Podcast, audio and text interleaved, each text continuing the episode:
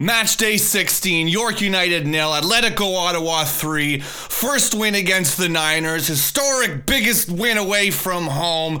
Historic first road trip. We packed the bus. We went down to York Lions Stadium. We took it over. Just listen to this shit and then let's fucking go.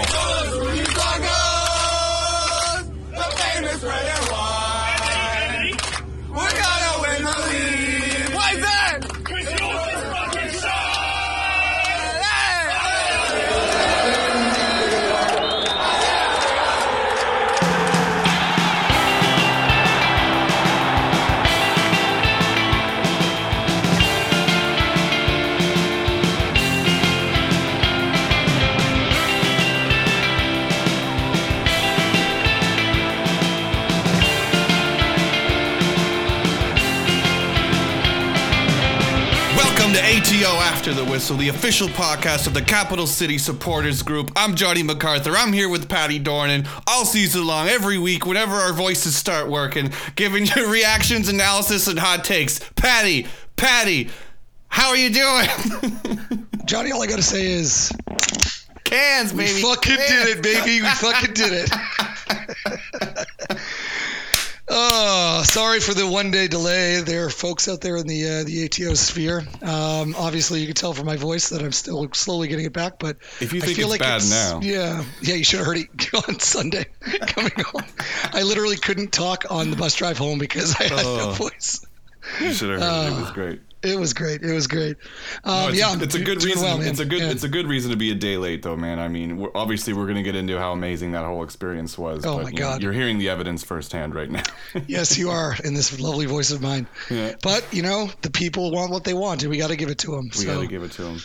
Uh, yeah, let's talk about that game. Um, man, where do you even begin? Where to begin? Um, you know, I think before we dive into the thoughts on the game, I think we got to talk about the road trip. Yeah. Um, I mean, yeah, as you can tell, my voice is still pretty fucked up two days later. um, but I honestly think anyone who's there will probably agree with me, even the people who weren't there, who were just part of the chat group and saw the bananas shenanigans going on on the bus, yeah, um, would agree that, that this trip is probably going to go down in the history books of Atletico Ottawa and the, and the league. Oh, yeah. Um, you know, we had fans showing their pride to the club, absolute passion for football. I mean, shit, we had we had Drew Becky and Carl Howarth directly message C C S G so that we could tell on the bus, we could play it for everyone over the Bluetooth speaker. Yeah. Um, them kind of giving us that uh, that support. Fernando tweeted about it. Um, yeah. So it's awesome to have both C C S G, who planned the whole trip, um, and also uh, the, the the club getting involved as well. Exactly. I mean, imagine how excited like we were just to be going, and then and then uh, imagine how excited they were knowing we were basically just following them. And then, you know, that, them giving the kudos back to us made us even more excited. It was just like two two buses full of like giddy school kids, basically. Like one are about to go play a soccer game and the other one's about to go drink a bunch of fucking beer. yeah, yeah, that's uh, that's exactly what happened. Yeah. Honestly, um, yeah, I mean, anyone who watched the, the game on, on Fubo or on One Soccer or whatever, wherever you watch your your Canada Premier League, I mean, man, the dub was so loud that the C P L actually had to turn down their mic gain on the pitch because we were drowning out the broadcasters, which oh. is hilarious. Well, it just shows you how loud those mics are usually turned up before we got there. Yeah, well, exactly. Womp, womp. Womp, womp, womp. Yeah, I mean, it's, it's, it's, it sounds really like, you know, self-congratulatory, but I mean, every, every single person I've talked to after the fact, and I watched some of the broadcast over again, it was just, it's, it sounded like an Ottawa home game, basically. It did, yeah. Yeah, which is awesome to see, and, and I, I think that the players definitely appreciated it, and it's weird because, you know, when you talk about football, that's that's one of those, to me, that's one of those intangibles. You know, when it's one of yeah. those things that you can't put in a statistics. And we talk a lot about statistics on this podcast, mm-hmm. you know, and people will, will, especially like guys like Joey will bring up stats. Um, but when you have something like that, that is just that like X factor that you bring to an away game, mm-hmm. it's a huge game. It potentially could have put us on top. I mean, we could have squeaked out a one nothing victory and that would have been our, our standard M O, but we didn't. Yeah. Yeah. And I like, I like to think that like the boys really appreciated the fact that we were there to, to cheer on them, you know, and, and put them over the top, so to speak, with, with York. I mean, it's hardly a coincidence that our biggest away win ever, and actually I think our biggest goal margin win ever, Um, uh, I think we've done three before, but never in a clean sheet. It's, yeah. it was, I think we had a. Oh well, we've put away. Yeah, sure, right. It is the biggest goal biggest goal gap. Oh um, shit. Yeah, biggest goal gap and just biggest away win. I don't think it's a coincidence that it happened on a day like Sunday. Yeah, you know what I mean. It's done. it's yeah. Like you said. It's it's that little extra. Like it's it's when you're a professional sports person and you know and you're traveling a lot. You're going to a lot of away yeah. games, especially in a country like this where people can't travel to a game, not in any large numbers anyways. It's it's lonely, you know what I mean? Like, you're just yeah, in front of sure. a bunch of home fans, getting jeered, getting yelled at. You're in a non unfamiliar place you just got to yesterday. You're leaving tomorrow. It's it, you're it's just a weird situation, you know what I mean? So when you get like fifty, sixty, seventy people from your hometown there in the stadium with you, making you feel welcome, making you feel supported. That's that X factor. You know, there's, there's, oh, no, yeah, there's no stat for that. And that's that's how we win three nil. Well, that's just it. For the first time. I know. And, man, I loved it. Like, even after the game, C P L pundits were commenting that, like, basically the passionate organization shown by C C S G in organizing and executing this trip was, like, a world-class away for a yeah. supporters group. I mean, they even said, like, our chants and songs were educated and well thought out and clever, which is amazing. And I know I think people, like, commented being like, oh, is that shade at other supporters groups?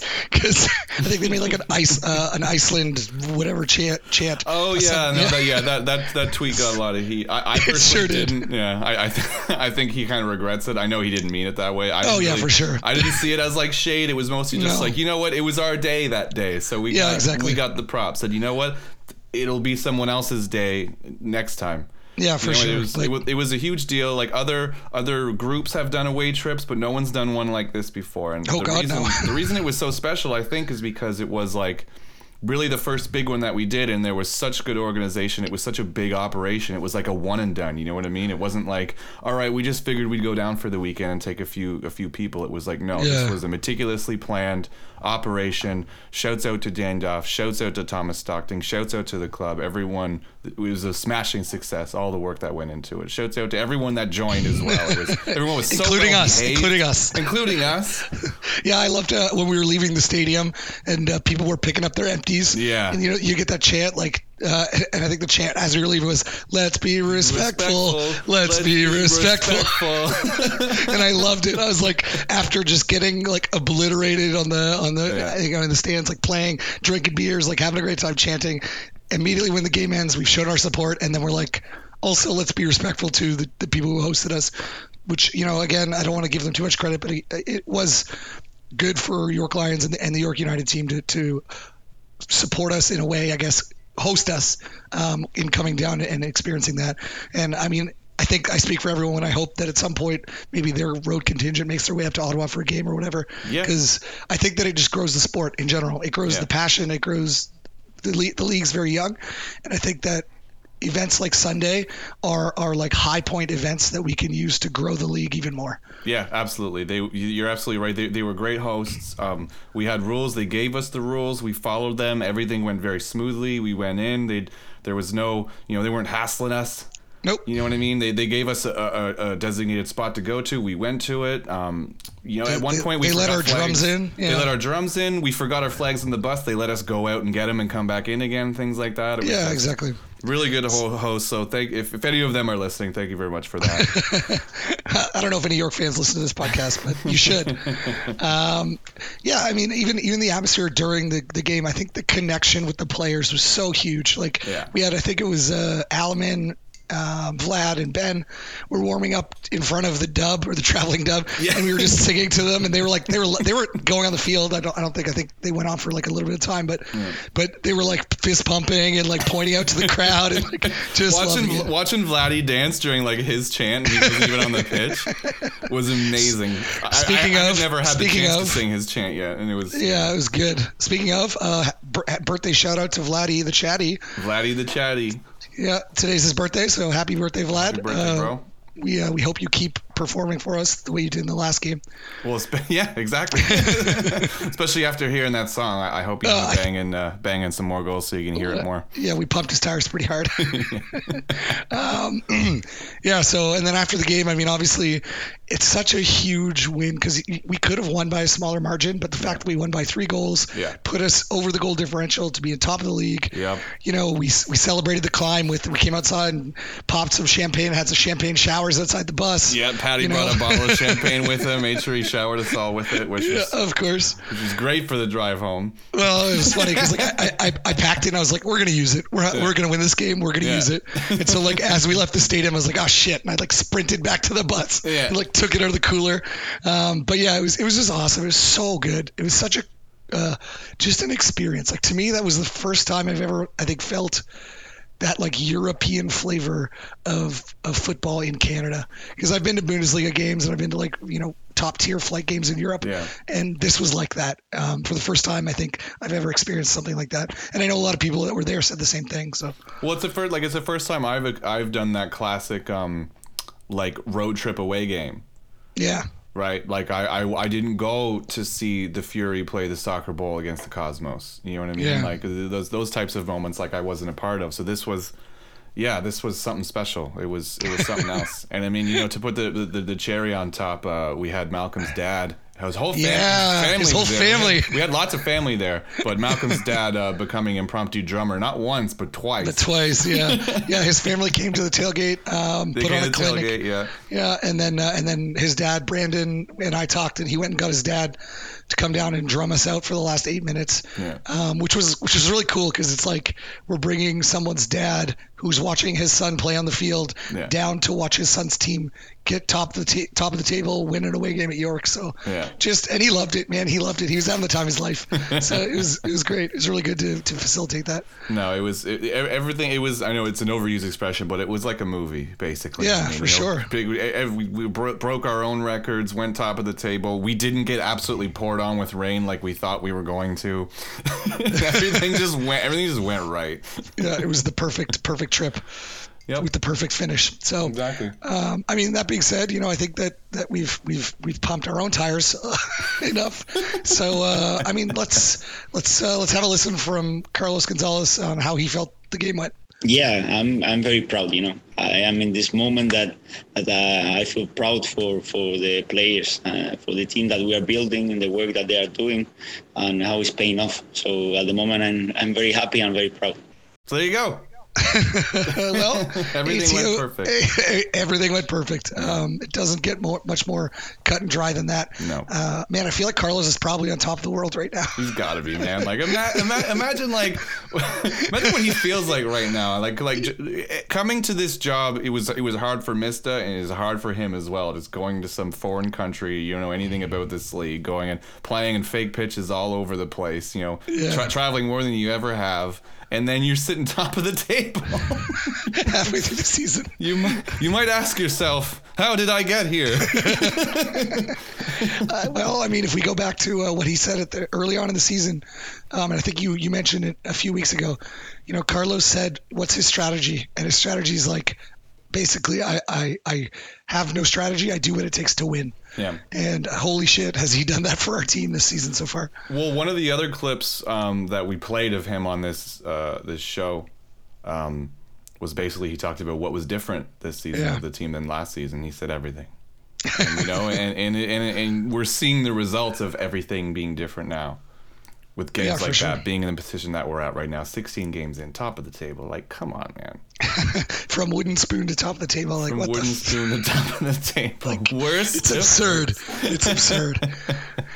um, yeah, man, I think uh, for, for the match itself, I think yeah. overall it was it was kind of a game of patience. Um, mm-hmm. Both both sides kind of played a, I'm going to call it initially a conservative game. I think that they were, there was a lot of probing going on between the teams on like yeah. defense. Um, York had more possession, more passes, higher pass accuracy, more accurate long balls, more tackles won. But I mean, to me, that's only half the story. Like you talk yeah. about how well, like our defense played a perfect game. Like yeah. you, there was nothing wrong that they did for the entire game. They defused every threat York put against us. Like, it's absurd how good our defense is. Which was which was neat because uh, Thomas actually pointed this out to me uh, partway through the first half. He's like, you know what? I think Drew just yelled at Diego back there and Miguel. I don't think he's happy with how they're defending right now. And, you know, that's that's what a captain does. You know, beginning of the game, he's like, get it together, boys. We're not quite at the level that we need to be at. And then, you know, they... they get it together and then we get a game like that. Just a perfect perfect away defensive performance. Yeah yeah for sure. Um yeah, I mean, two shots doing, on target they had two shots well, I, on target two shots on target for thir- I think it was like thirteen shots thirteen shots, two on two target, on target eight off target. S- six of their shots are outside the box. It's just like, man, it's it's like check, check, check, check, check for our yeah, defensive exactly, line. Like, exactly. Yeah, and I mean, the the best part about that was when we finally did gain possession, you know, and control the ball in the middle of the pitch and work our attack through the wings or like a ticky-tacky between Bassett, Balou, and Tabla yeah. or Howarth or whoever else was involved. Like, it was just a masterclass yeah. on executing the low block counter. Yeah. And, and you know, that... We, and by we, I mean Carlos, um, has been perfecting all season. Yeah, it's it's it, it, it, it might just be, been because I was there, and I'm not always there. But yeah, whenever whenever we switch play back over, and you know, seeing a dump a ball out to Carl, and then seeing him run, and then you know, hit one up to Balou or Brian or yeah. something, you're just like, oh my god, things are happening. Like things yeah, are happening every single time. And we talked about it again. I think as an area for improvement last week was the, that mm. little that little bit of time they needed uh, that they were giving on the counterattacks and stuff like that. Yeah. And there was none of that, none of that in this game. You want to, which you was wanna, amazing. You want to know how many seconds it was from turnover until Brian put the ball in the back of the net? Let's hear it. Thirteen. That's amazing. Thirteen seconds. So good, so good, yeah. so good. Um, yeah. So I mean, I think that, that that's good. I mean, I'm gonna I'm gonna drop a quote uh, from our very own Live at the Half co-host Joey Haino.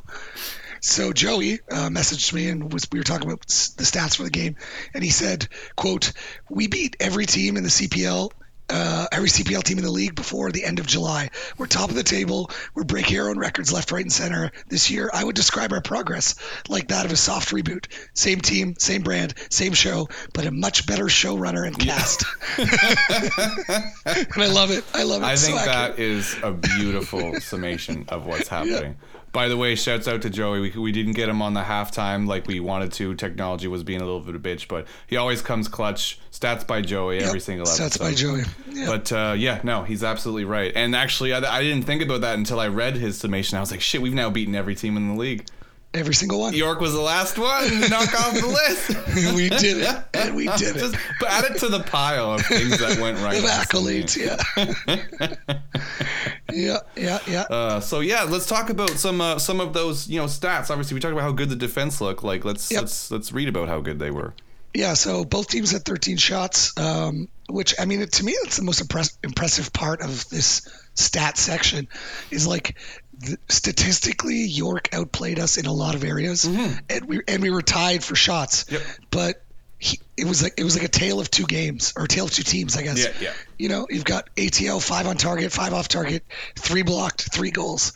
York, two on target, eight off target, three blocked, zero goals. Yeah. Like, man. A- ATO, three big chances, zero yeah. big chances missed. York, yep. two big chances, two big chances missed. Do you remember the six one? We went through this in the six one. We were like, if you look at a lot of the stats, a lot of them are really even. And if mm-hmm. you didn't look at the more the most important stat, you might think, oh, this game could have ended in a draw or a one nil or something like yep. that. But that's not how football works. It is not. yeah. Um, you know, we had, we had, uh, you know, we, we were outpassed, out-dribbled, mm-hmm. but honestly, they failed to take advantage of it. And I think that honestly just came down to our defensive structure.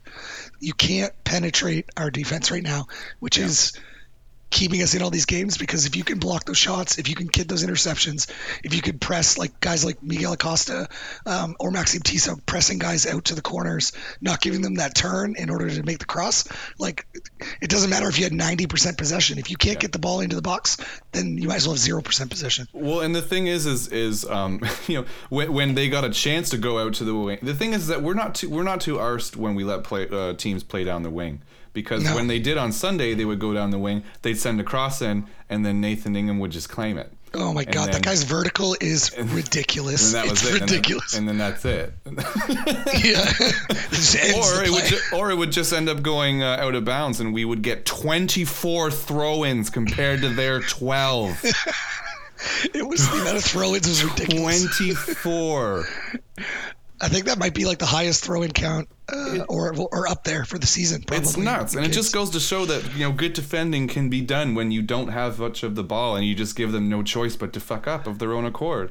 And, well, and it's funny because, like, people, like, fans from other teams will jump on Discord or whatever, and they'll be like, oh, well, you know, you guys had less possession and blah, blah, blah. You were completely outplayed. And it's like, okay, yeah, if you look straight at the stats, that, that you might be able to. If you're, uh, you know, casual football fan, you might be like, oh, of course they got yeah. outplayed. There's but then you watch the game. Outplayed. Yeah, but then you watch the game and you're like, holy shit, like, Atletico was far and away the better team the entire game. Like, that word outplayed, I fucking yeah. hate it. Because you, you only, the thing is that you only ever hear from people that probably just looked at the stats and was like, all right, yeah, let's one hundred percent. See how this game might have, might have turned out. No, you yeah. only had forty-seven percent. Like, yeah. that's not mm-hmm. enough. You guys won despite being outplayed. So I, I want to bring up, um, actually, you know, we'll get more into it when we do standout players. Um, if he makes the yep. list, he probably will. But I mean, um, we talk about the defense, you know, hit the four at the back when last time we were the three at the back. Remember we were talking about how Sissoko had a pretty shite game last game because yep. maybe the three at the back could have been a problem. Yep. And we see how he plays when we do a four at the back. Well, that's just it. And again, he played a he played a good game. Honestly, playing, he really playing did. That deep mid sweeper, it like is just the perfect complement to that center back pairing. It's just yep. Yeah, it's uh, it's wonderful, and and I hope that we get to keep seeing that because if if if honestly if A T L plays like the way that they played on Sunday for the rest of the season, yeah. I would be happy. Oh yeah, oh yeah. And well, the thing is, like we, we went all about the defensive uh, uh, play, but I mean the attack. I don't think we've I've seen us attack that well. No season. Or, we were going down the middle. We were going down the down the wings. We were just fucking everywhere, man. Yeah, and normally it's one or the other, right? Like normally yeah. we're dishing it out to the wings for a cross, or we're mm-hmm. trying to cut in the middle. And in this case, it was like it didn't matter. Yeah, it didn't matter because our midfields were so strong. Like it was just free, it was like free flowing and creative, and it's it, yeah. which is funny to see because when you when you think of a team that plays a low block that defends really well and normally doesn't it's, win it's by boring. That much, you think about it boring. You think about it as being very sort of rigid, disciplined rather than creative. You know what I mean? Yep. And it's like we do it both. Like we can be absolutely disciplined defensively, but then on the counter, it's just, all right, it's your time to shine. I know you yeah. all have brilliant footballing brains. Let's see you get it into the other side of the pitch. And when yeah, we give exactly. them that freedom, you know, we have the players to do it. Yeah, yeah, for sure. I, I completely agree. It's lovely to watch. It sure was in person. On, on that, in person, exactly. uh, on that note, do you want to go to some standout players? Yeah, let's do it. Yeah. Um, number one, obviously at the top, is the man of the match. Um, Ollie Bassett, still rent-free, still living on this list. Mm-hmm. Um, I think that's like, what, his second or third man of the match in a row? Something like that. Yeah, I think yeah, so. He's, he's got a bunch of them anyway. Um, another incredible game from Ollie, honestly. He, he, I want as much as I want him to keep killing it out there. I'm, I'm also worried because I look at the amount of players that have been poached by European teams recently, and I'm like, Ollie, I want you to be good, but I also want you to not be too good because like, I want to keep. Yeah, hasn't Cal- hasn't Calvary lost like two already? Yeah, and we're only yeah, like exactly. halfway through the season. So I want Ollie to stick around, and so. Just like play good, but not that good. Well, that's, that's like the it's it's the downfall of having our like seasons be opposite, and also um, having like kind of a mandate as a league to like try yeah. to move players up. So it's like you could be killing it, and then all of a sudden, oh no, I'm yeah, happy for him, but like, oh no. yeah, like look yeah, at York but, right now without Absy, yeah. they're definitely feeling exactly that. yeah, exactly. Yeah, so I mean, if we look at all these stats, like ninety-one percent accurate passes. It's oh. he, he had ninety-one. Becky had ninety-one accurate passes as well. Like what? What was, what was everyone? What, what was everyone drinking on the way down there? Some of M J's I, special stuff. I don't apparently, but one hundred percent accurate crosses, and man, uh, that cheeky as fuck penalty kick with the slow motion stutter step mm. to like completely just disrobe Nico Giantopoulos, even though like, he was like six feet off his line. I know, and like I was like, I watched it and I watched it and I watched it, and I I, I can't stop watching the replay because no. it's so good. Even though he was so far off the line, Ollie just beat him hands down. I it's can't. Almost like he knew he would do that. He would go up and sort of start slowing down. He knew that he knows that Nico's gonna dive way too early because that's yep. what he fucking does. Exactly. All right, I'll just put it in the other side, you idiot. And wait a second before I actually kick the ball. Like, Yeah, so Ollie's definitely number one for me. Yeah. Um, we're going to talk about the next person on my list, um, who has now made his way from the disappointments several weeks in a row to the standouts. Mm-hmm. Uh, Maxime Tissot, the yeah, boy from Gatineau. Yep. Holy shit, what a turnaround this week. What a turnaround this week. Mm-hmm. Max went from struggling to be relevant to, like, he dominated the left side of the pitch in that game. Yeah. Yeah, just he watched. Really and he, I mean, he was instrumental in Wright's goal. He was the assist. He moved the ball well. When he was dispossessed, he fought tooth and nail to get the ball back, which was amazing to watch. Um, you know, to me, it really showed, like, if, if that's the Maxime Tissot that plays every week, like, that's a lock on a starting eleven if he plays like that, to me. Yeah, for sure. He was great. I mean, like, he was, you know, he was good defensively, but he was also really good offensively. And yeah. when we play that formation, you know, um, when he moves up, then, you know, the the, the other uh, three defenders can sort of shift left a little bit, and then he's got Becky behind him, and it's just it's a, it's just a, it's good for our formation, you know what I mean? Yeah. Like, it's good to give him that freedom to attack. So he, he defends really well, but he doesn't need to defend, you know, the same way that Miguel Acosta does. Yeah, yeah, you know for I mean? sure.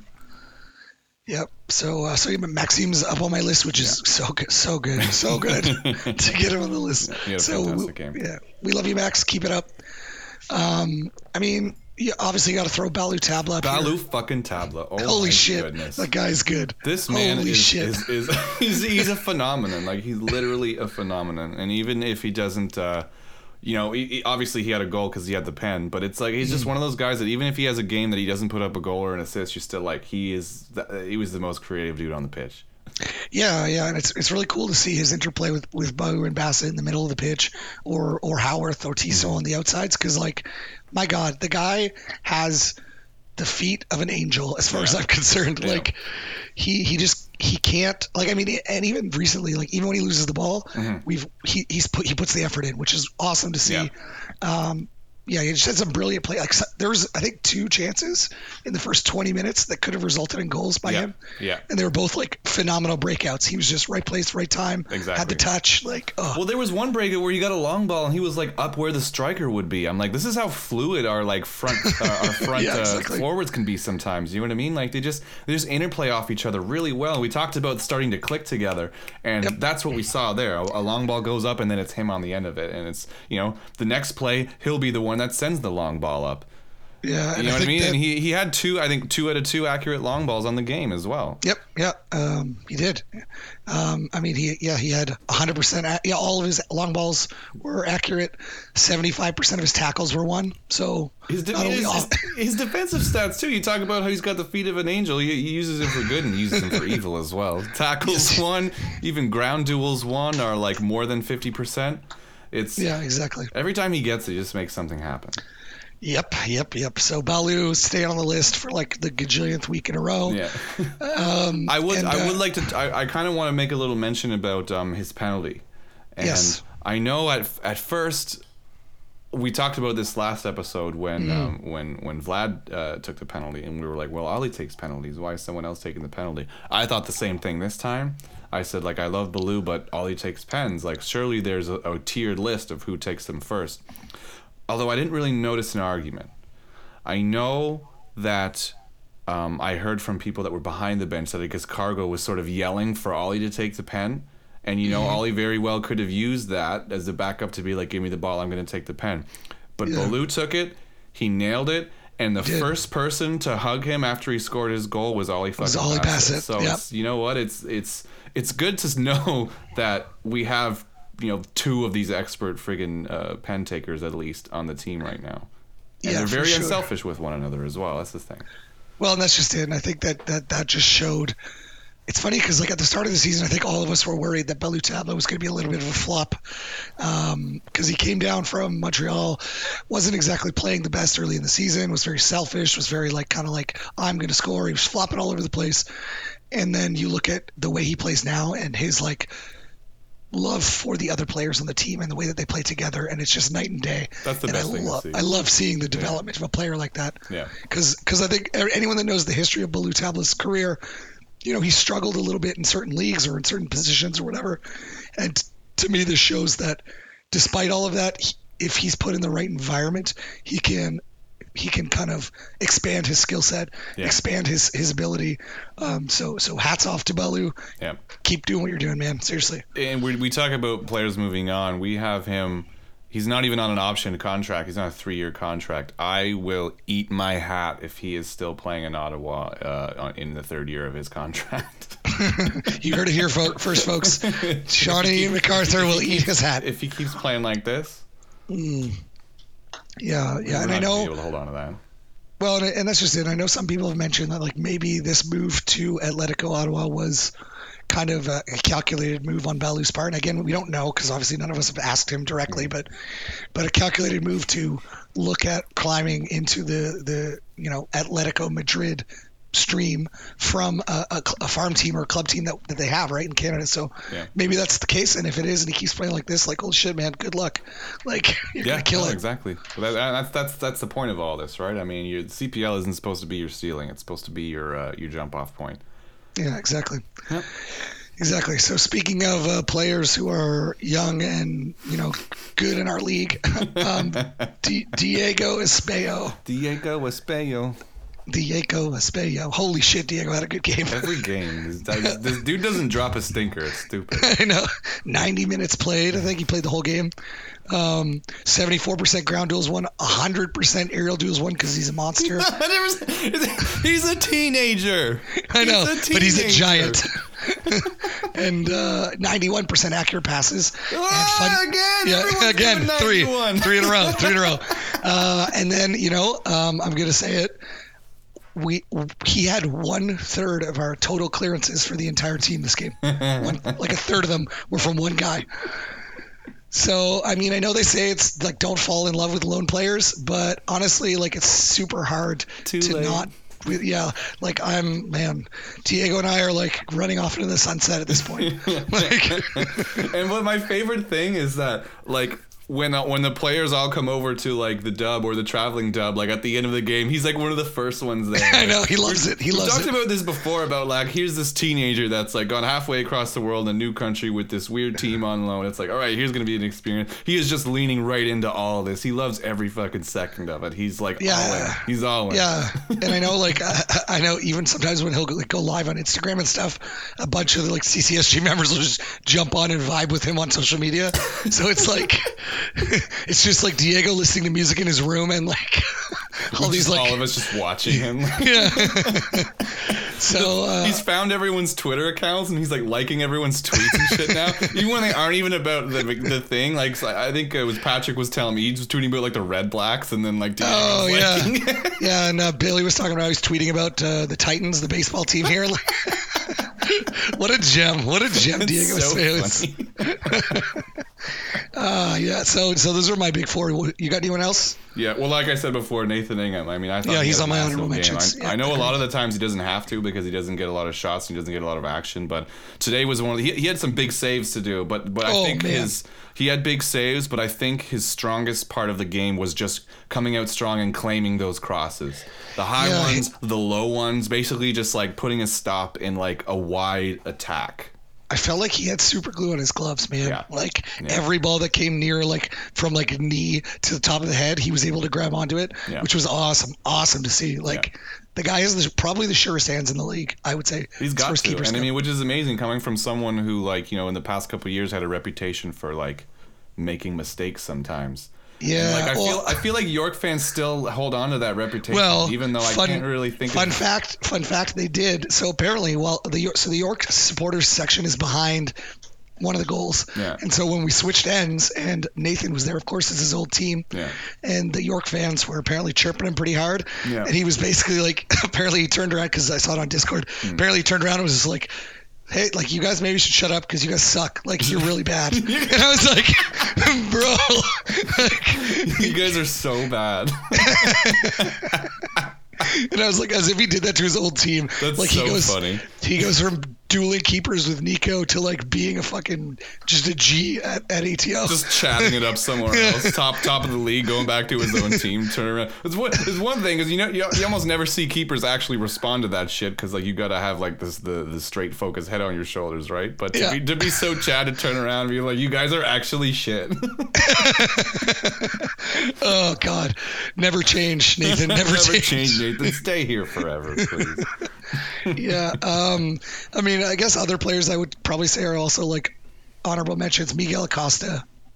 It's, I mean, what can you say about this man? Like, I, they, they, they, they, like we're both at a loss for words.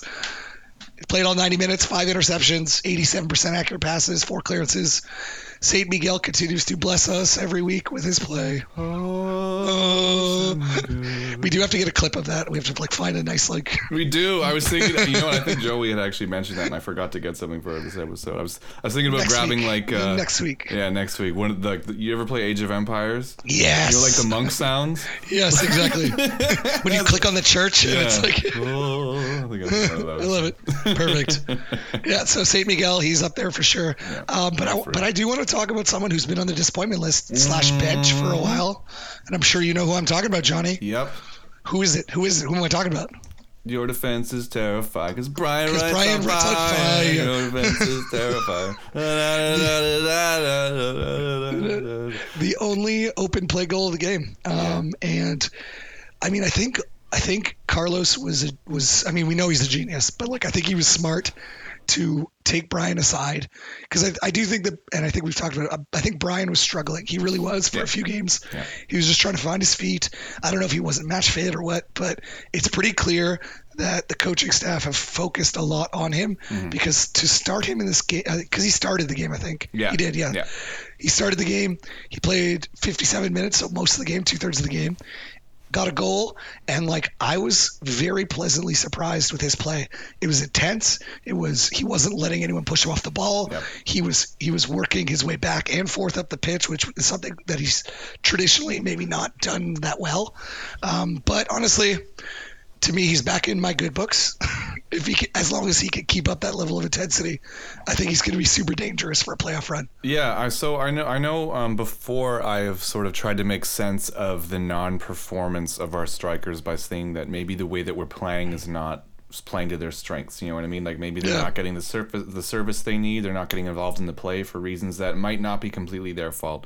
Yeah. Um, this game, you know, how we were talking about was probably one of our best attacking games. I feel like it was just the type of game that really brought him into it. You know, like we yeah. played through the middle a lot. There was always balls like uh, coming from the outside up to the top and the front. Like there was constant, it, it was always around where he would normally set up shop. You know what I mean? Yep. And so much of the time the play is not where he sets up shop. And that's why it looks like he's not doing anything. But we just, everything was sort of playing to his strengths and everything was just clicking so well to get him involved constantly. You know, whether, yep. whether whether it was taking the ball down and laying off a pass and then making a run, or whether it was, you know, picking up that pass and then uh, having that that finish, which was classic Brian Wright, oh, by the way. God, inside was. of the boot, inside curler to the far post, around the keeper. Yep. Like, I've seen him do that a dozen times, it, and it gets sweeter every time. Yeah, and it's also really good to watch Nico cry about it. Here's a, a weird thing about that goal is I, I, I watched one of the replays and I was like, oh fuck, he was offside. And then I watched it on a different angle and I was like, wait, he doesn't look offside at all. And at the it, on both, that, no matter what angle you're looking at it, you also notice that after the ball goes in, nobody really like puts their arm up. And normally, yeah. if anyone's even close to offside, they're all going to be putting their arm up. Well, and that's just it. And I think that like we can all be like armchair referees or officiants or whatever, but like at the end of the day. It's it's it's hard because sometimes the the call doesn't go your way, and we've talked about it in previous games mm. and like the the lower quality officiants because there are some of them out there. Mm. I was I was impressed with the quality of, of officiating in this game. Oh yeah, it was great. I, th- I think it had the it had the potential to become a very chippy, very foul-filled game, and oh, it yeah. really didn't because the referee was so quick to make the calls, and they were the right calls, mm-hmm. and then also to give the boys a chance to play. There was tons of tons of arms out advantage, which mm-hmm. I love to see. Yeah. If you're fouled and your team gets the ball, like don't stop the play because that easily could lead to a goal, even though they were fouled, right? So yeah. it was it was nice to see. Was he offside? I mean, who knows? The, the linesman didn't think so. The referee didn't think so. We can look at it from the, a, the, a the video. The players didn't think so, and that's what I'm getting yeah. at too, right? I mean, it's, so you know, it's it's what it is, and yeah. I, I I think either way, it wouldn't have mattered. Even if they called it offside, we still would have won two nothing. Yeah, so I know. Talk, talk, talking, uh, speaking about the refs, I mean, there was like one yellow card each. They they were yep. they were they were yellows. Um, I, I know there was the only like the only bitching I had about it was I think near the end there was a foul that on Malcolm that really should have been called that yes. wasn't.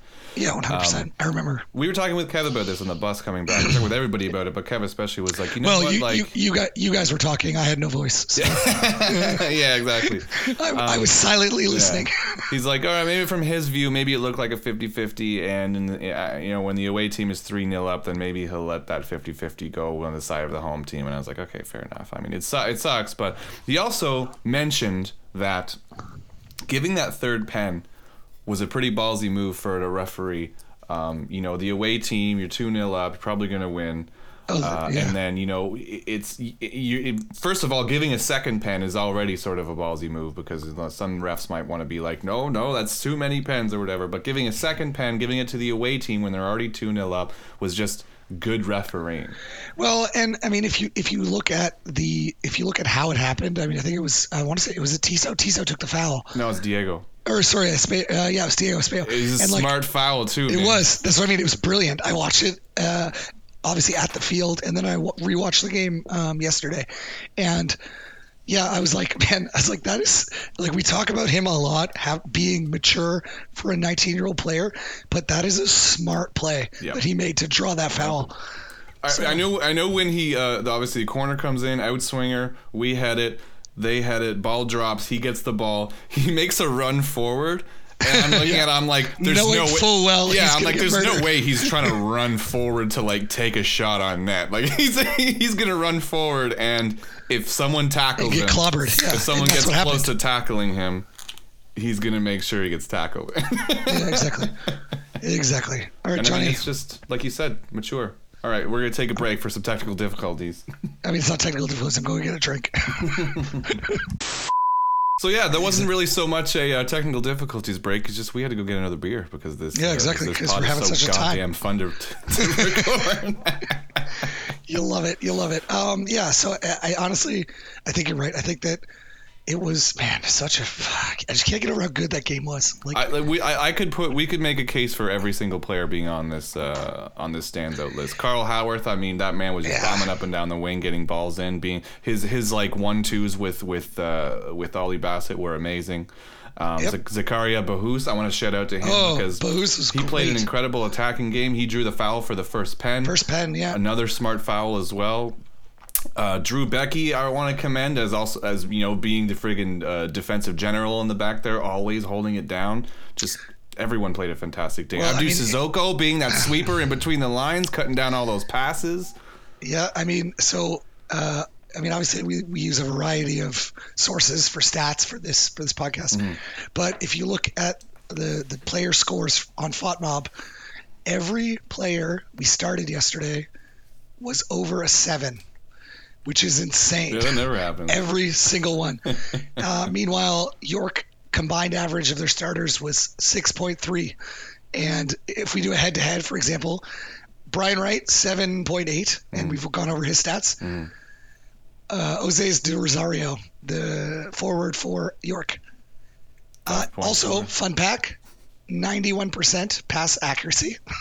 Ooh, he's Bri- part of the club. Brian? Oh, no, De Rosario. Oh, De Rosario. yeah. He's also part of the group. However, if you look at the rest of his stats, mm. shot accuracy, zero percent. Accurate crosses, zero percent. Accurate long balls, zero percent. Yeah. Dispossessed three times. Ground duels won, zero out of five, zero yeah. percent. Like two fouls. Like bro, you, it was it was a, it was a, a tale of two teams. And we mentioned Atletico it. We mentioned it on the hot stove that like you know, he is he is one of their only shining lights. And if you isolate oh, if you isolate like him, then shit. you can yeah. If you isolate him, you can kind of uh, just snuff out their whole attack. And I mean, we saw that, right? Yep. No balls yep. going into the box m- made it to him. Yep, zero of them, which is great to see. Yeah. So, I mean, when we talk about shifting to disappointments, like, to me, this is a really tough week for disappointments because, honestly, like, the entire team probably had their best game of the season. I, I don't have anybody for this list. I have, I have, I have zero. I, I said, like, no one had a bad game. Yeah. Like, zero people had a bad game. Everyone showed the fuck up, and it was, it was, it was beautiful. Yep, yep. So, uh, you know what? Let's just roll with no disappointments yeah, this none, week. None, none. Absolutely zero. I don't. I don't want. I don't even want to say that word. Yes. Areas yes, for yes. improvement. You know, that's another thing. Like, what do we talk? We were talking about the stats earlier. What is there really to improve on? Um, I mean, if we look at strictly stats, long balls, I think we need a little work. We have forty-four percent. You're right. I'm getting ahead of myself. Not every team is as bad as York. So obviously there's some, there's, not every game is going to be like this. There's some yeah, things, there's some, there's a little bit of edge that we're going to need to Uh, get a leg up on for uh, better teams, and I think one yeah. of those things is crosses. I don't think we crossed particularly well. We didn't um, um, in that we, game. We, we didn't three we, accurate crosses, and that was only thirty-eight percent of our total crosses. Yeah. So, well, and even winning tackles, we only won thirty-two percent of our tackles. Yeah, it's not too hot either. No, it's not. However, again, if you look at those in a vacuum, that looks bad. Mm, yeah, but if you, yeah. But if you look at the total team effort, I mean. To me, those are like I mean, those are so minor, man, compared yeah. to like some some of the stuff we've talked about in previous weeks. That's true. So, I mean, if if if if having that low of a tackle rate still results in um, you only three nothing win. Yeah, and also only having two shots on target out of a possible yeah. thirteen shots. I mean, clearly you're still yep. doing something right. yeah, that's a, that's a fair point. That's a fair point. You know what I mean? Yeah. So yeah, yeah areas yeah. of improvement. I mean, I, I think every every every couple of games, we it's just you know we, we just keep getting better and better, and you know maybe we'll we'll regress for one and then get back up in the next one. It's just we're just we're just building something. Uh, we're a wagon right now to, to use to use the term. Like we're a fucking wagon yeah. at the moment. Yeah. yeah, we fucking are. It's great. I love it. Oh, I love it. Um, yeah. So, uh, moment of the match. You got one for you. What's your, what's your moment? I mean, it's so it. hard, so hard to pick a moment of the match. Because all of them were good. I think the moment of the match is when um, me and you, fi- I, I mean, I went tarps off for my first time. I sure did. Also. You did as well, yeah. Oh, we got the po- the Poznan, man. We went for the Poznan. Doing the Poznan. We three nil. So for those of you who don't understand yeah, no, what that it. is, uh, so the Poznan um, is essentially, it's, it's, It's it's a diss of the team that you're playing. So essentially, when you're up by multiple goals, in this case, I think we were up three nothing at that point, or two yeah. two nothing, or three nothing. You all like link arms like on each other's shoulders in a big like you know on every row of the mm-hmm. dub, and then everyone's like jumping and chanting, but you're facing away from the field because it's like we don't even need to watch the rest of the game yeah. because we're gonna win. Yeah. Like, so it was just like such. Uh, a pinnacle moment, I think, in A T O history it to was. have the first time. And the pictures. Oh, Audrey took some great pics. Uh, Casey took some great pics. Uh, yeah. Buddy from Northern Tribune took some great pics. I mean, there was. Yeah, we got lots of good great media pics out there. Everywhere. Um, other. What was your moment of the match other than the Poznan? Um, I would say, honestly, I. I I know it's kind of a cop out, but I'm going to say it anyway. I think that for me, it didn't happen on the field. It was. It was just the, the entirety of the match day with the fans. Yeah. Like never in the history of the league has there been a large and loud fan group that traveled to an away game like we did on Sunday. Mm. The bus ride down, we had our chant clinic that was led by Eddie and Brandon. Amazing. So made sure everyone knew all the songs. Everyone, we learned some new ones. We practiced some old ones. We changed the lyrics on a couple um, to be York specific, obviously. Yeah. Um, pre-game tailgate and organized and hosted by Bryce. So we showed up at the parking lot, doors of the bus open, everyone gets off. Bryce waves us over with his ridiculous overalls. Like he had these like red and white striped like overalls that he was wearing. He looked like a like a like he owned a pizza shop in the country. Yeah. yeah, straight up. Um, so he he ushered us over. He had the T-Rex tied to the top of his car, um, and he had a full cooler of beer. He had a cooler with like fifty beer in it. Yeah, so um, his kids were there. They were having a good time. Oh, they were having um, a ball, man. They were they, yeah. when they were getting interviewed about the T-Rex too. I was like, oh, this is this is what it's all about, man. Yeah, exactly. um, it was cool because Malcolm's family, like we talked about earlier. Malcolm's family came over and hung out with us, had a beer, yeah, like you know, whatever. We popped smoke, we banged drums. Some York fans were like filtering into the stadium, so mm. obviously we were chanting at them to build like a little bit of the rivalry before yeah. we went into the stadium. It was great. Um, yeah, it was really honestly that it's moments like that that live in my head. Um, because it's like the, just a legion of like red and white stripes marching on York Lions Stadium, singing a cloud of blue, red and white smokes. Like we popped smoke right across the street from the entrance. And the, to me, the, the crowning jewel of the, the, the trip was as we went in, you're filtering into these two lines, the security lines, and there's kind of like stanchions above it. Mm. And I don't know, I don't, I don't know who it was, but it was an A T O fan and his girlfriend, mm. and they had gone in early and they had gone up two levels and out to the front directly above the gates of the stadium. And yeah. they had this big A T O yeah, flag the big that they were waving going. And the entire like, like C C S G A T O road trip just went bananas. It was iconic. Like, it was like, yeah, iconic. people like, Yeah, and all the York fans were like, "What is that?" Like, it was like they'd never seen the, like they probably hadn't ever seen anything like in their in their life like that. Well, so it was just like an iconic you, moment. You look and you see like the um like the youth kids like coming into the game, just they're like, "I don't know what this is," and they look at this and they're like, "Who? This isn't even the home who, team." Like, yeah, who are these guys? I have to say, like the red and white aesthetic is is perfect for like big groups of rowdy people. Like, oh, you know yeah, what I mean? one hundred percent. Like, obviously, when you when you see the footage of us walking in and shit, and, like, even just when the camera goes down to the little corner of us in there, like, red and white stripes is literally a perfect, like, unifying aesthetic for yeah. just a large group of people.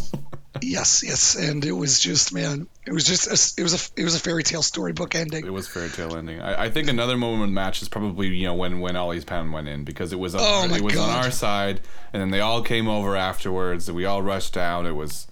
It was just nuts. That that that man fucking loves scoring in front of us, doesn't he? Oh my god, I love it. I love it. And like the best part is he didn't have to shush the crowd because guess what? The crowd that was down there was us. Was so us. He just ran. He ran. He pointed at us. Like it was, man, just scenes, absolute scenes. Yeah. No, straight scenes. Uh, even uh, uh, uh, Drew's interview, actually, with uh, with K J at the end of the game, they set up in front of the uh, in front of the traveling dub, and you know what? Why don't we why don't we actually listen to a little bit of that? Yeah, let's do it. We have to talk about this crowd. They're on their way back soon, back to the capital. You gave them your jersey today. How important was it to have these guys behind you? Uh, it's it's fantastic. It, it, when you're out there and you can hear that uh, at a away game, it's it's almost like Europe, and uh, it means a whole lot. It means the culture is growing not only in Ottawa but in Canada. And uh, as you've seen firsthand with the national team, it's a it's a really special time to be a part of it. So yeah, there you go. Well, I mean, uh, it's funny because they were competing with essentially what the announcer said be competing with all game. Yeah. And I know, like, when they came down to the, do the pitch slide and everything, it was K J that was doing it. And, like, everyone in the dub was like, let's be really loud. And uh, it's awesome. Honestly, it's it's cool because Drew gave us a shout-out before the game. Yeah. And then I think he just, again, as a captain, he's he's the voice of the team. And it really just goes to show the love that the players have for the supporters um, and what we did on Sunday. Yeah, no, you're absolutely right. We talked we talked about like uh, the the players being like appreciative of it, and it's mm. just, you know, it, it's we talk about how it being like a concert, man. It's that energy just going back and forth, back and forth. It's it it, yeah, it, it's, it, it turns into into days like that. Yeah, it's a, it's a real self-licking ice cream cone, and exactly. I'm here for it. Yeah. I love that. Talk about uh, talk about going back and forth. You heard enough from us. Now it's time to hear from you. C C S G Mailbag. It is the mailbag. Welcome to the mailbag for this week, ladies and gentlemen and non-gendered folks out there. Um, so the mailbag is a free segment for members of C C S G where you can pose hot takes, questions, what really whatever you want to send to us before the uh, episode every week, and we will do our best to address them. So it's one of the best benefits of being a member of C C S G is you get free perks like being a part of the mailbag. So Heck yeah. we will roll straight in. I'm going to hit you with one, Johnny, and we'll see how you take it. Yep, let's do it. Uh, all right, first one. Road trip is great, obviously. Mm. Um, how many uh, noobs, new people yeah. uh, were on it? How can we use this momentum, and can we get more people to watch parties from it? And how do we make the next one bigger? So really four questions in one. Yeah, no, there's a, there was a decent amount of noobs there. I mean, there was obviously I'm not there as much as um, you all are, but there was a good amount of people uh, there that I didn't know. So, yeah. um, and people that also weren't necessarily like of the rowdy regulars, you know, they were maybe no. close, closer to the front of the bus. So they were like sort of interested in it, and they had like uh, you know, they were ballsy enough to come on the adventure. And I mean, that's a pretty big commitment if if you're not like one of the diehards in the group, you know what I mean? Yeah. And I mean, but obviously they had, they must have had the time of their lives seeing what, what, what went down that day. And, you know, the result uh, notwithstanding, but everything was just so positive. And I mean, we, uh, how can we build this momentum? I mean, it's just, do, do, we, we got to just recruit more and more, you know what I mean? And they'll, they'll tell their friends. And they'll, they've got to get them coming to even more home games as well. They bring up the watch parties. That's another huge thing as well. I mean, yep. 'cause that's that's that's a pretty easy sell. Like, just yeah. would you like Go to come to a to a, would you like to come to a bar and watch a soccer game with some friends? yeah. Like that's a, that's a that's a pretty easy sell. You know, it's a lot less uh, less of a commitment than, you know, paying a hundred bucks to, to to sit on a bus for ten hours. yeah, but I mean, but I think you make a good point where, like, the bus, you definitely had the diehards. I'm going to call them at the back of the bus, yeah. the, the the young whippersnappers, um, you know, and and it was awesome because they had just vibes all game, oh, yeah. or all, all drive. Yeah. You know, you had Eddie down there with a speaker, and like it was good. And then you had like, yeah, I would call them maybe more casual fans towards the front of the bus, but over time, I think the groups just started mixing together, oh, yeah. and you and you got this like. amazing dichotomy of like casual fans who were there to see what it was about and diehard fans who were, were there to welcome them into the into the experience, right? Yeah. Um, and it was cool because like we also had guys, you talked about guys that, you know, weren't might not have planned to go or whatever. We had people who were selling their tickets to other people last minute, and those people came up to me during the game and after the game. They're like, "We had the best time."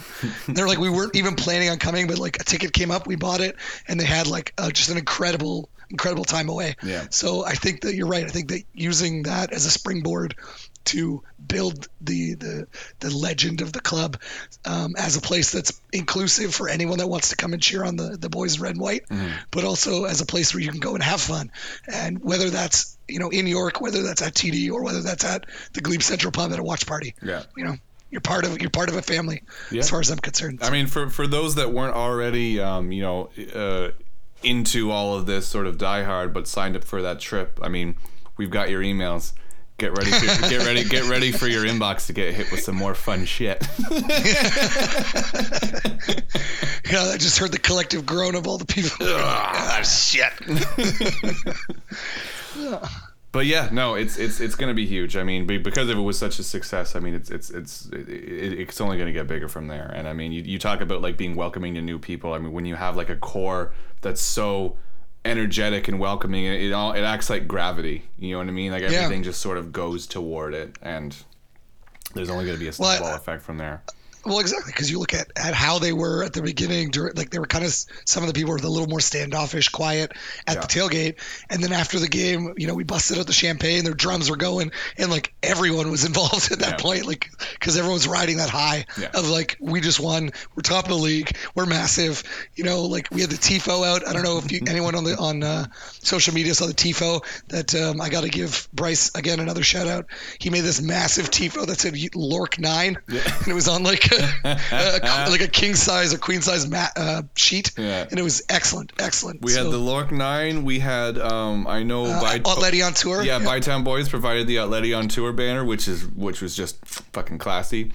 And mm-hmm. um, the the letters, was that Bryce as well? The spray painted uh, squares. Yes, it was. Yeah, yeah. so yeah. we had the all the letters for massive. massive. We held that up a couple times. That was. Uh, Was, yeah, or like perfect. I think I think at one point uh, they the there was a photo and it just said ass. And everyone's like, if you if you ask someone how York's day is going, incredible. Yeah, just yeah, inc- for sure. Sensational stuff. So good. All right, next question. I'm gonna ask you this one. It's kind of you know in, in the same theme. What do you think the lasting impact this away trip will have on the C P O? So, I think that. The away, the away trip could have gone one of two ways. It could have been a, a resounding success or a, a complete failure. Yeah. And I think that showing the league how a properly organized and structured away trip can look, because like, I mean, I, I look at even the, the, the camera work from Canada uh, Canada Premier League during the game. Yeah. They they had a shot of the, you know, twenty people that were in the York supporter section. Mm. And then they immediately did like a pan to the Atletico section. Yeah. And there's just a massive throng of people like mm. in red and white, just cheering their hearts out. And it's, it's really cool because I, I think they even commented during the broadcast on, on One Soccer. They said like the, the fans from Atletico Ottawa came down from the nation's capital and they were just out there killing it. They were so loud. Yeah. And I think that, you know, I talked about it a little bit earlier. That to me is is one of the best ways to grow supporter culture in Canada. Oh yeah. Because the faster the supporter culture grows, the faster the teams grow, yeah. the faster the league grows. So I think that this was a huge proof of concept for whether or not, because it sucks, because like in Canada, you know, I, I, we're obviously not going to all charter a private jet and fly to Starlight Stadium and watch a game at Pacific. Yeah. But but this is something that we can do, and there are other teams that can do it. I know Ca- uh, Cavalry and F C E have had like a little bit of a derby going on. Um, That, yeah, that's, that's the that's the that's the thing about the difference between this one too is that it has been done. You know, um, like Forge goes to York as well, and they, they were just yeah. sort of organized amongst themselves. This this sort of uh, drew the blueprint for how you can do it, like partnered with the club. Like we had club uh, f- photog on the bus, yeah. we had league photog on the bus. They're like we had watching buy-in from the management. Yeah. Exactly, they had this stuff and they're filming it, and it, it's making the media. And obviously, you see that we they had they had a friggin' pregame it, eight minutes uh, after kickoff happened. C P L had a video already posted of like yeah. a, a, a collage of clips of us like in the parking lot before the game started with smoke and shit like that. It's like I love you it. can you can do this too. And the thing is, is that they're gonna be watching this and being like, like we we were even seeing like our I was I took over the Twitter on the bus down to the game, and then we which had, was excellent. Yeah, if you haven't reviewed it. It was, it, it was excellent. Um, we had like but we had people like I was posting videos. We had people responding to it like man uh, like people from Halifax like I wish we had a, t- a, a team close to us so we could do this too. too. And that's the thing is that we all wish you had a team close to us so you could do this as well. Every, like everyone wants to do this type of but thing. But I think that's you know I, th- I, mean? I think that's a good point because I think that, that it's it's as much as like we set I'm, I'm going to call it we set the bar and by mm-hmm. we I mean the, all of the folks from C C S G, mm-hmm. especially Dan Duff and Thomas Stockton who yeah. worked tirelessly with the club yeah. and with all the like with York like all of that to make this happen. Mm-hmm. And I think that we set the bar. But at the same time, like this isn't a concept that we own. We don't own yeah, this idea. Exactly. To me, this is an idea that, that is owned by the supporters groups. Yeah. And I and I already know, like talking to Dan and talking to Thomas, like other supporters groups have reached out and asked for like, hey, how can we, you know, make this? And like as much as we we we, we butt heads on the field or we butt heads like on Twitter or on Discord. Any growth that the league sees is good for the entire league. Exactly. So if we can help out, you know, Halifax fans doing a road trip somewhere, you know, I guess we would probably be the closest. Yeah, for now. Yeah, for sure. Yeah. So, um, or, or, you know, even within Ontario or whatever, hopefully at some point we get a Quebec expansion team. Yeah. Then it makes it a little more feasible. Yeah. Um, but I think that this, we, we, we, we set the standard, I think. Yeah. And, and now, that is the blueprint that we can offer to other supporters supporters groups. So I think this will have a lasting impact on the league in that now the league has seen how it's done and other teams can, you know, they say imitation is the best form of flattery, right? Yeah, exactly. So yeah, for sure. And I mean, you know, everyone that did, you know, sort of other road trips before us can also feel the same way. you yeah, know what I mean? Imitation, true. The best form of flattery. Um, I'm gonna, th- right. yeah, I'm gonna throw you another one because I think this is a good one. All right, two in a row, baby. Let's um, do it. How big was our three nil win actually? Massive. It was massive. Okay. Considering it was two P Ks and one questionable offside, everyone thinks that it was in in brackets uh, against the crappiest team. So if you had stopped that sentence after everyone thinks it was, I would have been like, what York fan say you this? But but then you're like against the crappiest team, like okay, this is an A T O fan. Yeah. Um, I, I honestly, as, as much as it's two P Ks and a questionable offside, I mean, whether or not it was offside or not, to me, regardless of the fact that it was two P Ks, neither of those P Ks were suspect. Mm. We've seen P Ks in the past that were like questionable. Yeah. It was, a, oh, did his hand actually touch it? Yeah. Where was his arm during the play? Mm. Did, was the tackle? Did it hit the ball or his legs? In this case, both of those P Ks were clear they were stonewall. penalties. Yeah. Yeah. So, I mean, I still think it's it's it's huge um, because not only were the P Ks good, but the fact that we put up our highest goal differential win, the fact that it's the first time we beat York, the fact that it happened on the first ever A T O C C S G on the road road trip. Yeah. Like like I said, it's a fairy tale ending. And I think that as long as we can keep that and say, like, okay, this is wh- what we can do together. And I'm hoping that that just continues for the rest of the season, because I do think it's it's massive, you know, to use a gargantuan even. Yeah, regard, regardless of the fact that it was two pens, it, it was two pens that were a result of two dangerous runs in the box mm. that, you know, very well could have turned into big chances if there wasn't a foul in play. So th- yep. that's the thing about pens, right? Like, you're talking about, like, you know, they weren't suspect. They weren't janky pens that were just sort of, you know, played into. They were like... They were actual attackers running in the box that got cut down. That if they weren't cut well, down, they probably could have gotten a good shot off. Well, and that's just it. And, like, I'm not saying that, like, everything we did on the field was, like, perfect, no. but you you can't you can't pull pens like that and expect not to get called on it. Yep. So, yeah, there were penalties. Yeah, it was not maybe an offside goal, but either way, even if you discount the offside goal, which I don't think we should have, but yeah. whatever, for devil's advocate, still two nothing win, still top of the league. Yeah. I don't think that any of that takes away from the absolute masterclass the team put on yeah. and the, the absolute masterclass that the supporters group and C C S G put on to show both on and off the pitch what this team means to this city. Yep. Well, um, all right. Well, let me hit you with one now that you've kind of hit me with the double barrel. uh, why do you think that other supporters groups aren't able to fill the stands in their supporters sections? It's not a problem with every team, granted, but the small amount of York supporters in their section compared to us in the away section was really concerning.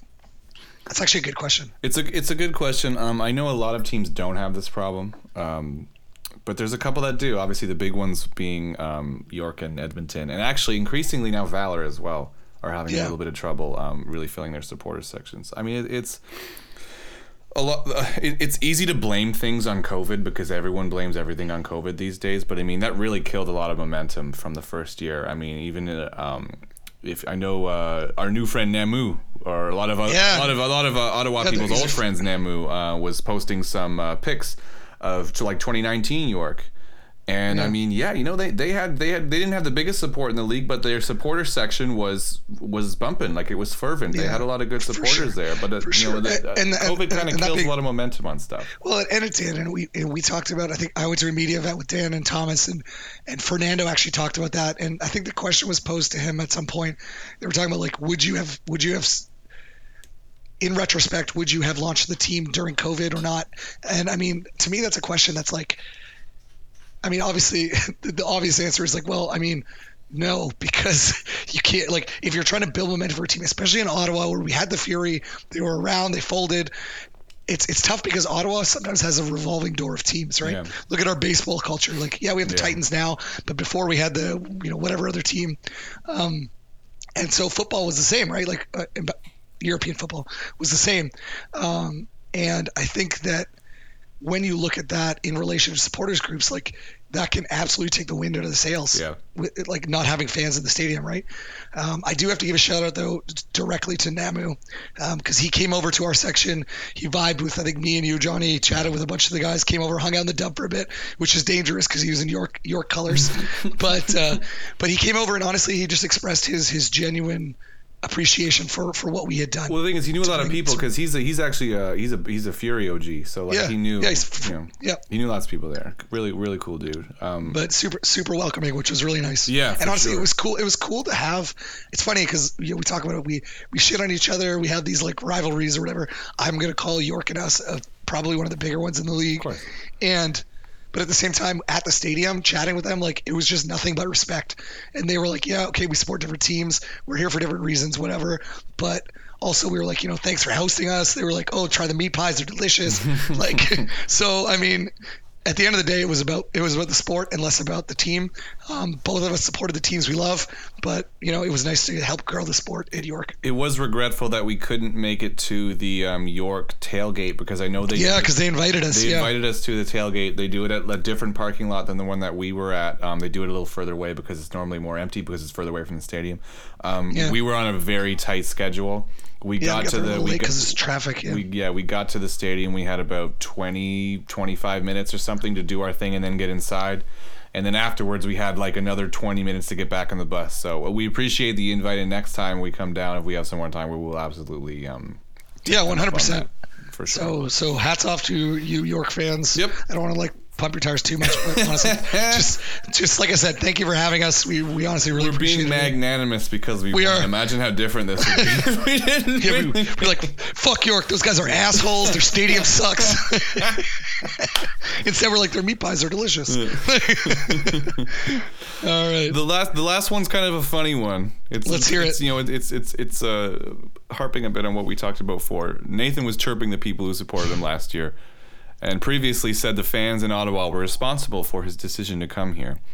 Should we be more involved in the A T O recruitment process, or are we doing enough?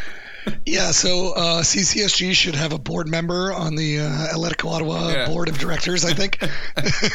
I, I nominate Dan Duff yeah. for the position. Um, no, I, I, I think that it's funny because I think that supporter culture plays such a An, an integral part of a lot of players' decisions to move where they move, right? Yeah. Like you look at the E P L or Bundesliga or La Liga or League One or like any of the leagues in Europe, and there are times, I mean, even in this in this transfer window between seasons in Europe right now, where players will pick a team not because maybe they're paying the most or maybe they're the best team in the league, but they'll pick it because, you know, it's a team that is near and dear to them, or it's a team that has a fervent supporter sec- like supporters groups or whatever.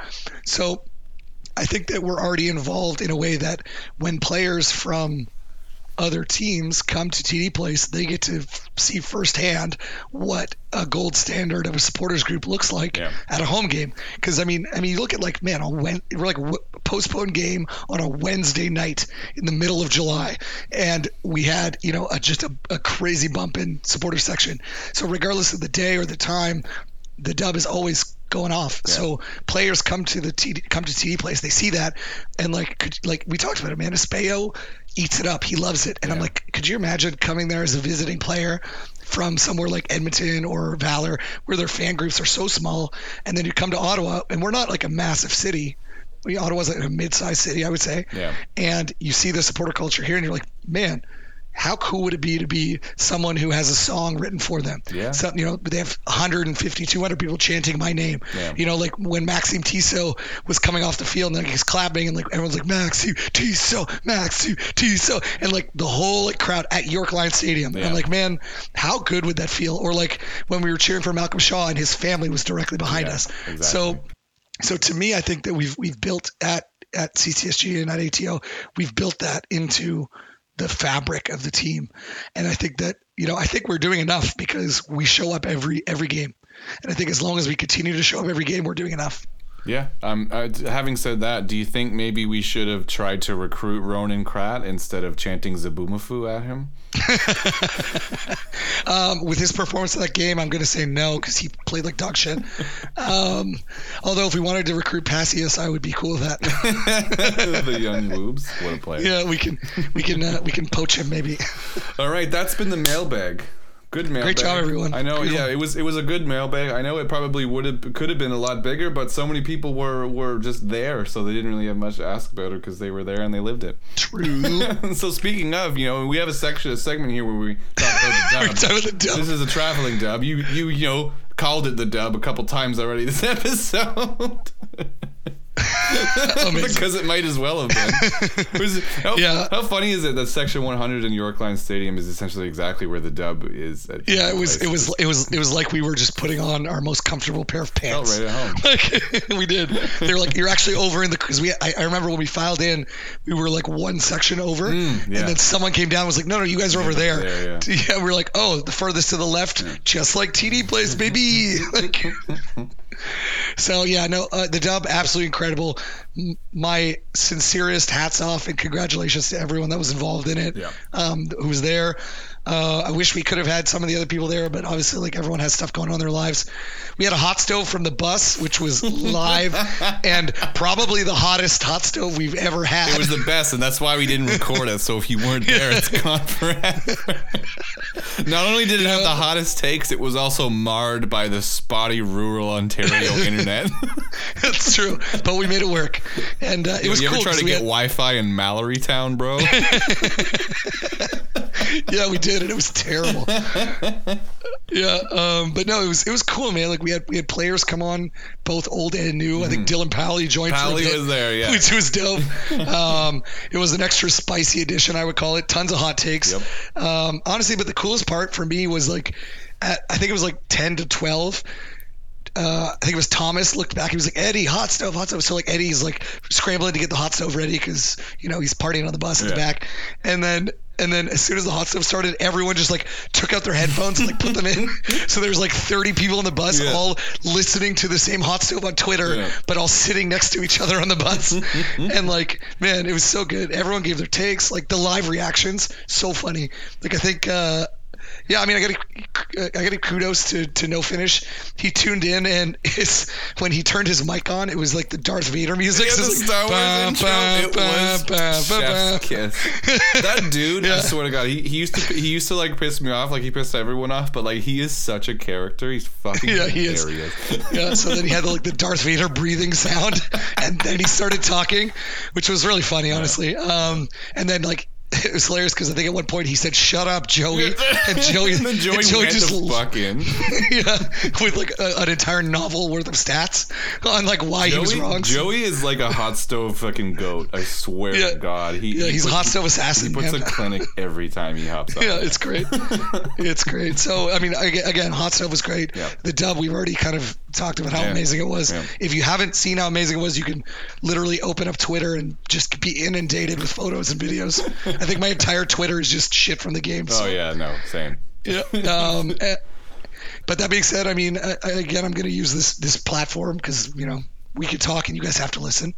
Um, I got to give an extremely special shout out to, to Dan Duff and Thomas again for making this a reality. Yeah. A lot of times they, they do a lot of work behind the scenes. Yeah, Thomas was on the bus and coordinating things, and him and I, you know, were rolling down, having a time. We sat next to you, so it was a good good crew. Uh, Dan couldn't make it because, you know, he had some other stuff going on, but their tireless efforts were able to get us to the point where we could put this together. Yep. And honestly, if you talk to anyone who was on the bus, you could just see in their eyes and hear in their voice how much they appreciated all the work they did. Yeah. So, so Dan, Thomas... Just, man, kick ass, absolute, absolute thanks from everyone in C C S G. So truly, like, to me, that was an event that crystallized the passion and the love for A T O of all the fans that were on that bus. And it's cool because we had a lot of new people, but I guarantee you those people are probably going to be season ticket holders absolutely going forward for sure after that. I mean, what's what's the, you know, there's the cheesy saying, like, these are the days of our lives. And I mean, it really, yeah. like, you know, you, you, when they say, I wish I knew uh, that I was in the good old days when they were still happening. Yeah. Th- there was no doubt about that during a weekend like that. Like, you knew you were in the good old days as they were happening. Like, it was just something else. Yeah, it was just everything went off perfectly. Yeah. Everything went off perfect. So, you know what? It's it's it was uh, I can't even uh, I'm like still reeling, and I think we all are. Same. I'm still still reeling from from just the vibes that Same. we put out Went on that on that trip. Get shit all done. Yeah, I was supposed to be packing up my house today for my move, and all I could think about was how awesome the, the trip was on Sunday. All I could think about is how much I love Ollie Bassett. Anyway. Oh, God. That little ginger. Love that. Love that man. Next matchup, Forge, Sunday. Sunday, Sunday, Sunday. We weirdly do not have a losing record against Forge this season. Yes. One draw, one win. Hell yeah, undefeated. Yeah. Um, yeah, should be a good matchup between the top two teams in yeah. the C P L power rankings. Um, if we're clarifying, we're number one because we're fucking massive. We're massive. So, you know, Atletico, number one in power rankings, number one on the table, number one in our hearts. So, you know what? Uh, it's it's going to be a tough matchup, though. I got to give them credit. Forge Forge had some strong games the last couple. I think they're like, I, mean, they're, they're, I think they're three games in a row undefeated, like three wins in a row. They're a bit of a wagon right now, too. Yeah. they, just, yeah. they just score so many goals. Yeah, they beat Edmonton five one. It's like that Simpsons gif. They're like, stop, stop, yeah, he's that... already dead. Like... oh, the, you know what? Actually, this is funny. This is a stat I wanted to bring up earlier. Go for we, it. I, I wanted to bring it up when we were talking about our defensive stats. So, yes. Rewind, rewind. Would you like to know that? Would you like to know the last time we conceded a goal from open play? Yes. It was the two one against Pacific on June fifth. That's like a solid two months ago almost. And it was and it was a handball like as well. Six, six weeks. It was That's, a handball. Yeah, no, so since then, since then we've had ugh. one, two, three, four, five, six, seven games. We've conceded mm. three. One off a corner, one off a free kick, one off a pen.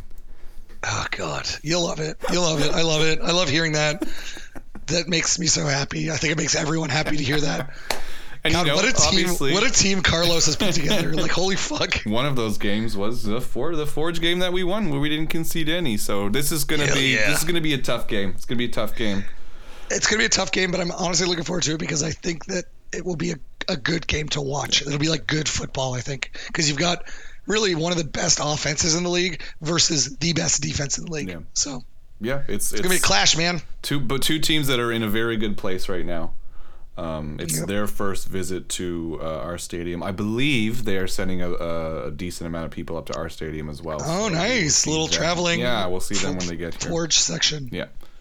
Yep, so that should be really fun. Uh, I imagine there's probably going to be a hot stove before that, like there always is. Oh, uh, yes, there will be. If you would like to get in the dub, as we said last time, basically just D M our friggin' account on the in, on the socials, and we'll send you a yeah. link to get a ticket in the dub. Exactly. Twitter, Capital City S G. Instagram, Capital City S G. You know what it is. You know how it is. Check us out on all the socials. Get yourself in the dub. Get your ass in the fucking dub, because we're gonna need, we're gonna need, we're gonna need you about uh, against uh, Bobby Smirniotis on Sunday. Oh God, his beard is so bad.